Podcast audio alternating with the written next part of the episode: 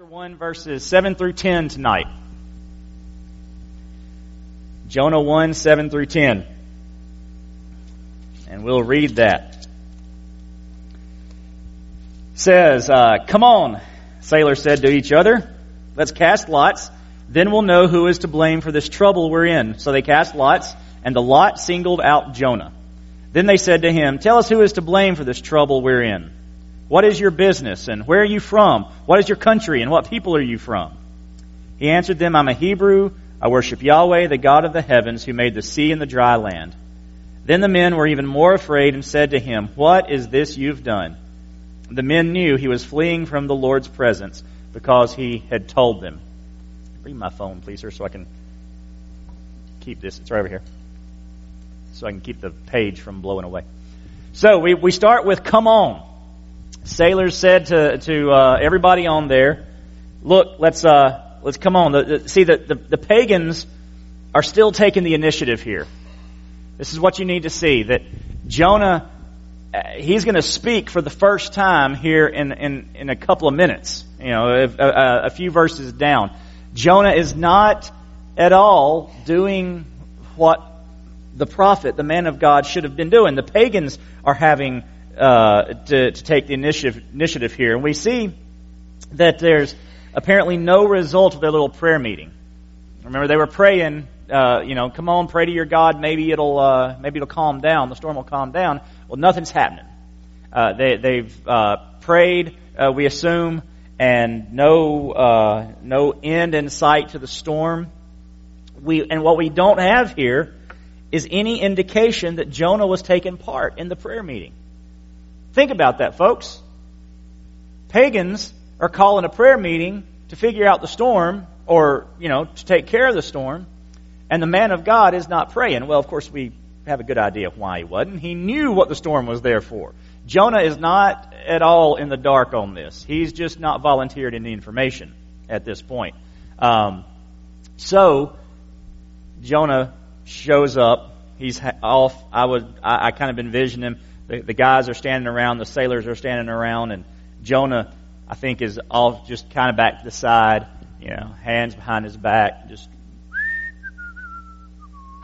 hoping. I don't know what he's hoping.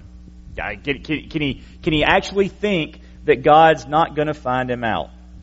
So the sailors, they say to each other, "Let's cast lots." We see that in verse 7 as well. Let's cast lots. I think we may be having trouble with the computer. It's been throwing up some messages today, so that may be why we're hung up there. Let's cast lots, they said. Now, I love this, not because I love gambling, but it is interesting in our day and time, we don't cast lots anymore. That's not how we decide things. Yet it was very common in the Old Testament. Numerous times we see that they were casting lots to figure out God's will in something. And the way it looked was they had two flat stones, and they would be painted on one side. So they'd be dark on one side, light on the other. You cast them down, you cast them, and both dark sides up, the answer was no. Both light sides up, the answer was yes. And if you got one each, it was try again. All I could think of when I was going through this was the magic 8-ball. You don't need more information, or something. If you're a child of the 80s, you should remember that. And if you're a 60s, it goes back that far. You just gave some dates away there, Marshall. You might not want to give away. But yeah, that's what I think of. Not enough information. Please try again. Well, that's what this was if you got two colors. And it was, like I said, it was fairly common. We see it numerous times in the Old Testament, God's people seeking God's will and answers that they decided could only be shown, by casting lots. So it came up two dark sides for everybody at Jonah. And can you see these guys, the ships roiling and rocking and all this stuff, and these guys are playing dice. That's exactly right. That's what I'm thinking of. They're playing dice. And they'll say, "Is it John?" Nope. Is it Michael? Nope. is it Ralph? Try again. Try again. Come on, try, and no. Is it Jonah? Yes.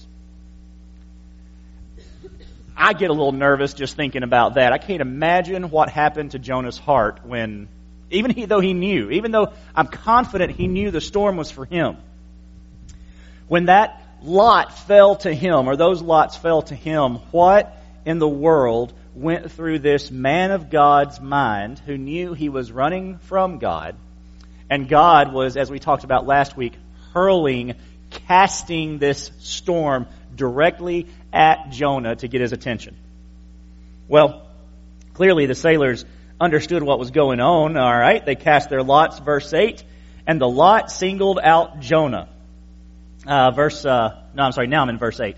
Then they said to him, "Tell us who is to blame for this trouble we're in. What is your business, and where are you from? What is your country, and what people are you from?" And I envision this coming not from one guy the whole time, but from all of them at all at once, kinda, as they're looking to him and trying to get answers from Jonah. They are peppering him with questions from every angle.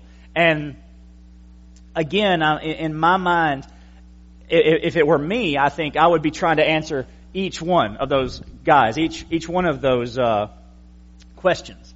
But these guys are seeking corroboration with the lots that they have just cast.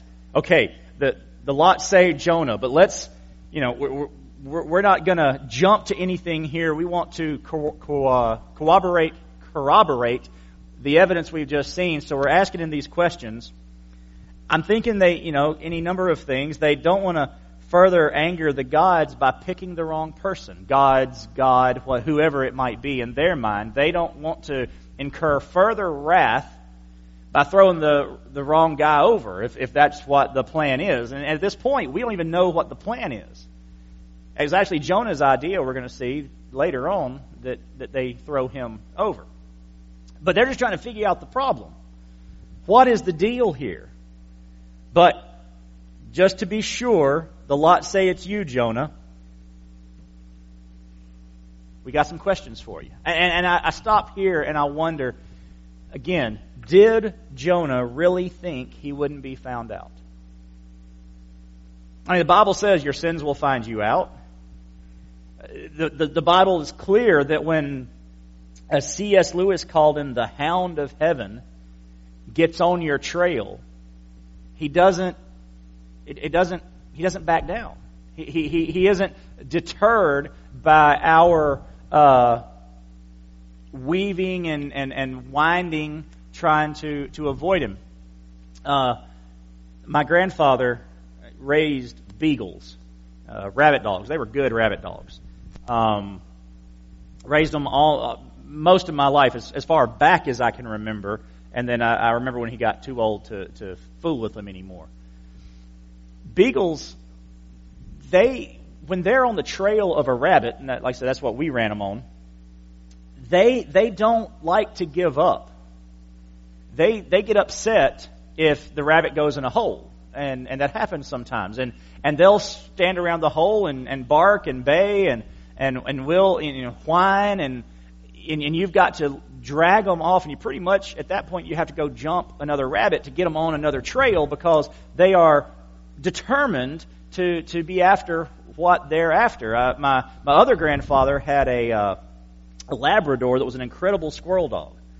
He knew squirrels were in the tree long before we did, and there were just times when we were hunting, and Judge he'd bark up the tree and look, and he knew that squirrel was there, and we just could not find it. Maybe it was in a nest, maybe there was a hole, we don't know, but there was nothing for us to do.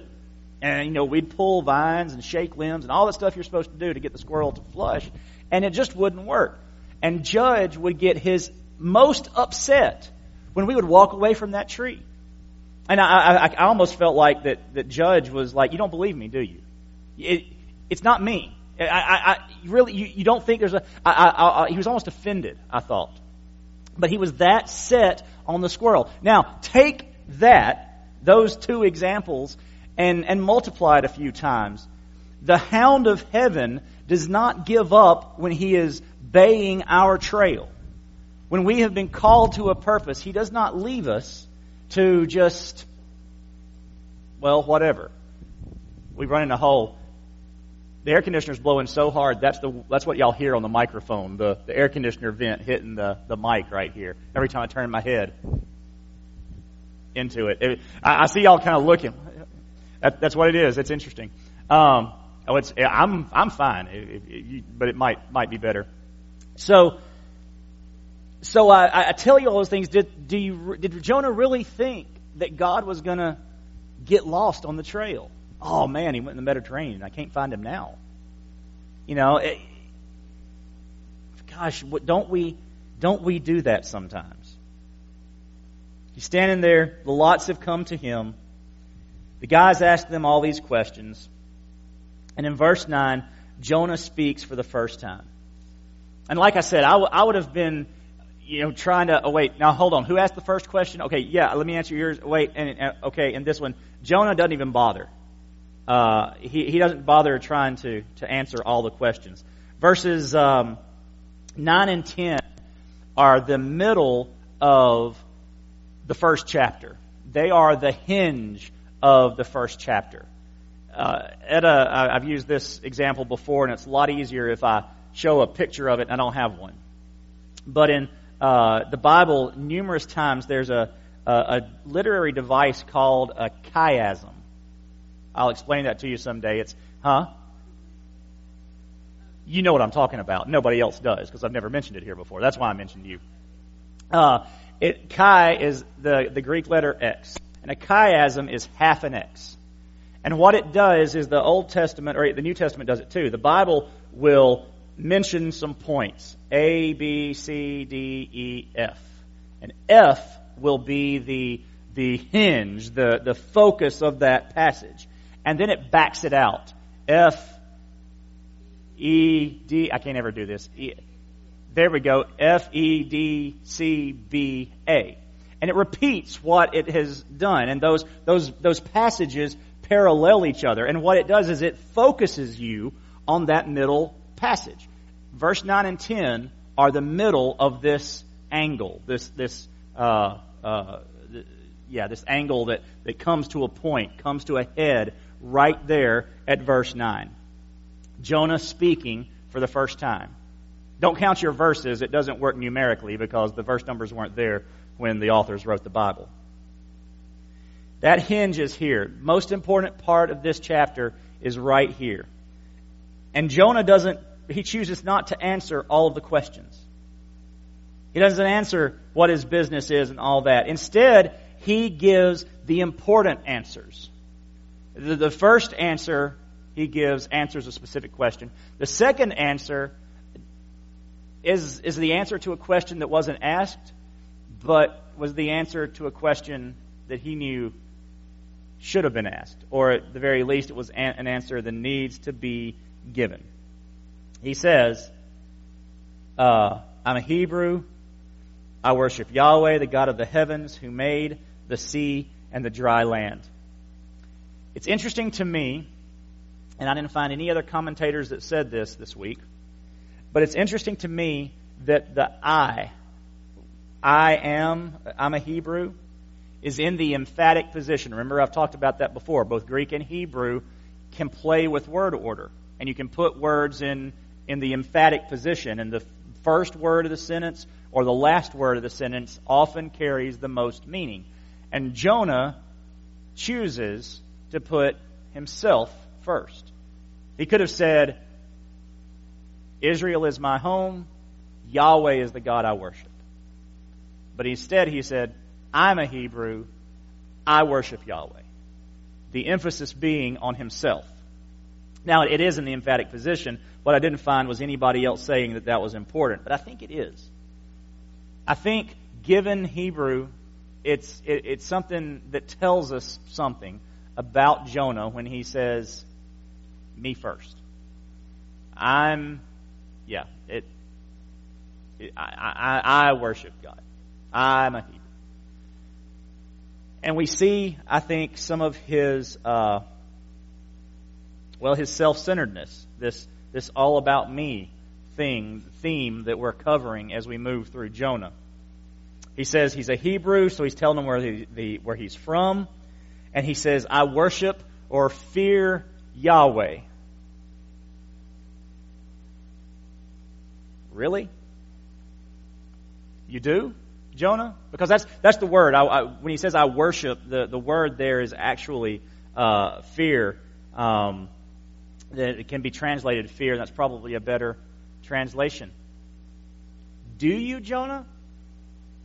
Here you are in the middle of the Mediterranean, running from the very calling that God has given you. Not just this time, but you're running from the calling on your life. If you remember, we talked about the fact that he probably sold everything he owned to either buy the boat or rent the whole thing and tell them where to go. He's not just running from the call to Nineveh. He is running from, best we can tell, his call as a prophet. And yet he has the audacity to introduce himself. I'm from Hebrew and I worship Yahweh. Doesn't look much like it. But he does have a purpose here. He is introducing these men to the one who's in charge of what's going on. Because he goes on to say, not only do I worship Yahweh, but he tells them who Yahweh is. The God of the heavens who made the sea and dry land. That phrase, God of the heavens, is probably, if we're right about who these sailors were, is probably the phrase they used for their God. But what differentiates Yahweh from their God is not just that he is the God of the heavens, because they go, oh yeah, I know him, but he's the God of the heavens who created the sea and the dry land. Well, that's a different story, Jonah. That's what they're thinking. We've got the whole God of the heavens. But when you're talking about the one who made everything, they just pinpointed the cause of the storm. And it's no coincidence that Jonah put it that way. Jonah was letting them know in those answers who was causing the problem. I worship Yahweh. Yahweh runs the sea. 2 plus 2, and the sailors came up with 4. So he was very, very clear to them, though it might seem a little cryptic to us, in answering the question that they were asking. And in verse 10, it tells us, and this is one of the great ways that the Hebrew language expresses things. My version says, then the men were even more afraid. Maybe yours says there was a great terror or something like that. Hebrew, the actual Hebrew language says they feared a fear. The inside of the temple and the tabernacle where the Ark of the Covenant was called the what? Holy of Holies.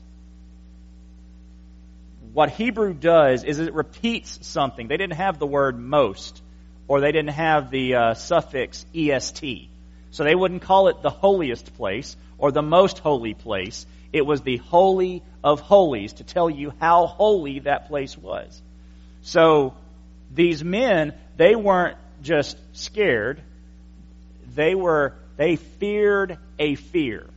They were terrified.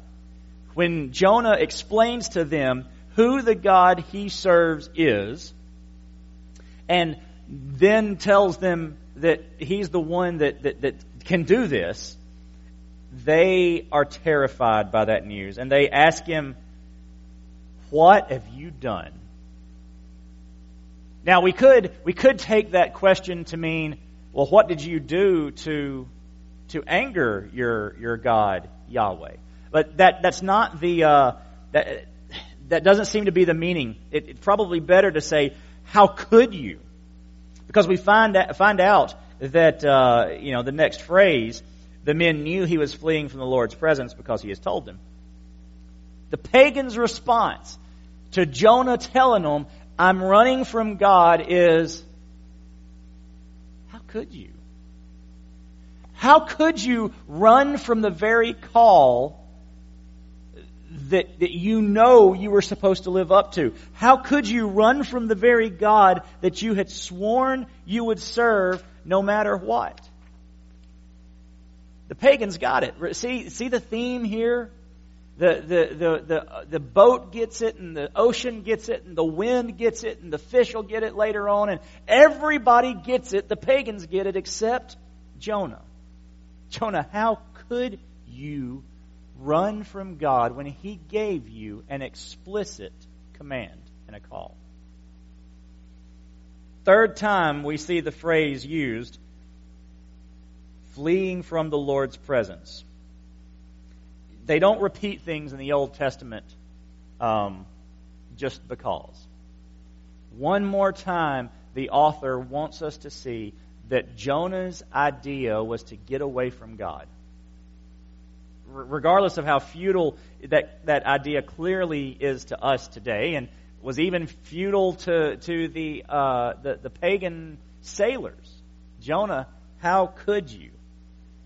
They just did not understand the thought process. And I've said this, I think, every week. I wish I could say I don't understand the thought process, but I think we understand the thought process a lot more than we would be willing to confess most days.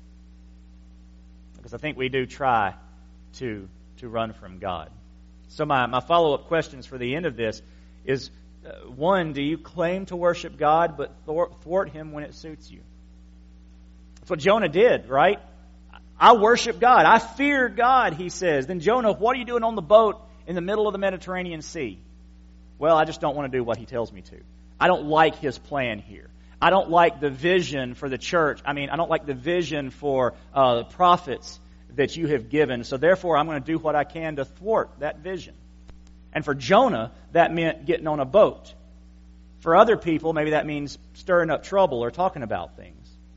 Next question. Do you claim to fear God, but if it's not what you want to do, if it's not what you want, you'll do whatever you can to stop or avoid his plan?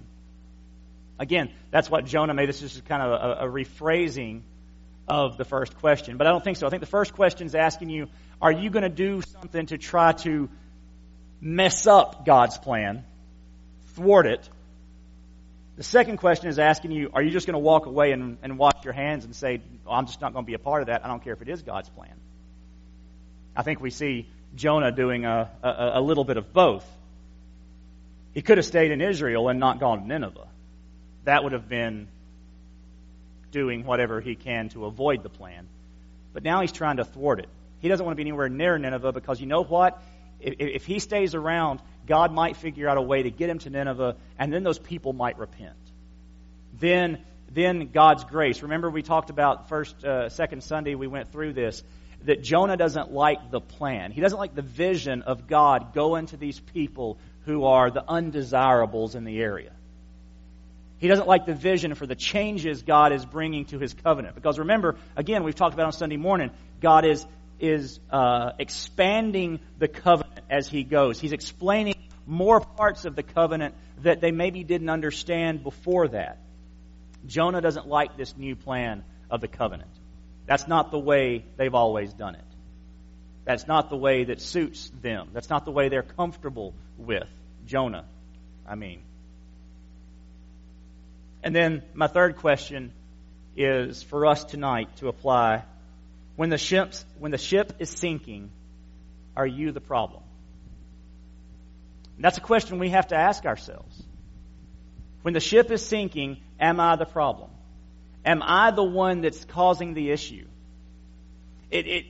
Jonah's was blatant. I mean, he knew without a doubt when the storm came, it was his fault. He was asleep. Because don't we get pretty comfortable sometimes thwarting God? And if you say no, I hope you don't get struck down for lightning. Get struck down by lightning for lying. And if you say yes, I hope you're not so proud of it too that you get struck down. But we do. We get so comfortable thwarting God sometimes, and so it just becomes second nature. Say, you know what? God, your vision is this. I don't like that vision. So whatever's necessary to stop that, that's what I'm going to do. And then you should sink the ship. So the questions are serious questions. question is a self-examination. Remember, Jonah and the All About Me church. This is the tough application now. We're getting into the hard parts. What part am I playing in the revival that God wants to bring? See, God wanted to bring revival to Nineveh, to the undesirables. He wanted to change the way he had done things. And Jonah says, nope. I don't want to see revival like that. If revival means changing, if revival means going to these people, talking to these people, seeing these people actually repent, I don't want any part of what you're doing, God. Thanks. Is that the side we're on? Or are we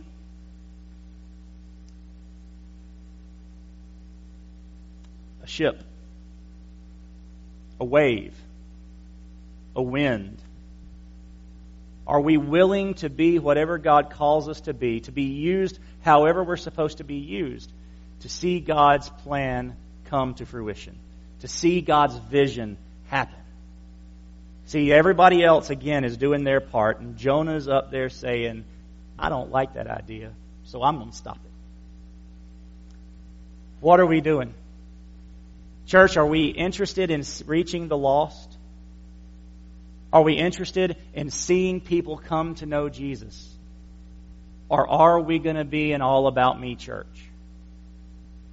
Come heck or high water, we're not going to do that. Is that us? Let's not make it be us. This is not a ship that we want to see sink.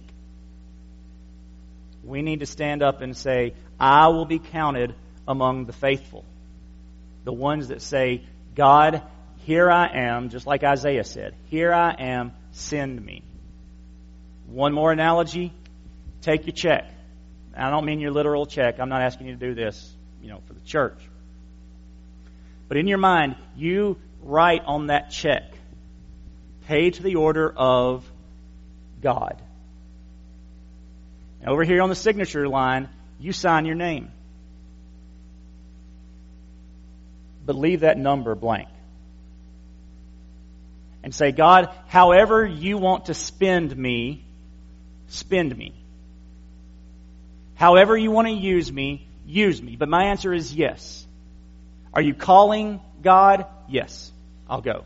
Are you leading, God? Yes, I'll follow. Are you changing, God? Yes, I will change. God, are you telling? Yes, I will listen. My answer is yes, God. Jonah's answer was no.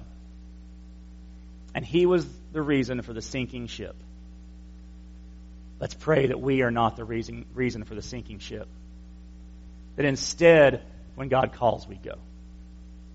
Instead, when God has a vision, we love that vision. And we say, God, however you want to reach the lost in my community, Lord, use me. That's our prayer. We're going to have a time of invitation, a time of response. Donald's going to come and lead us. I just want you to pray. As we sing, and you can come up here, I'll pray with you. I'll be right here at the front. But tonight's little self-examination, are you the cause of the sinking ship? And maybe it's not just you that's making it happen. But remember, Jonah wasn't at the prayer meeting. Jonah really wasn't involved in the casting the lots. We get this impression he's just kind of standing off, not being a part of what God was doing, even right there on the sinking boat. Where do you need to be? What do you need to do? We're just sing, pray, whatever you need to do. Let's do a little business with God for the next couple of minutes. Let's stand and let's sing.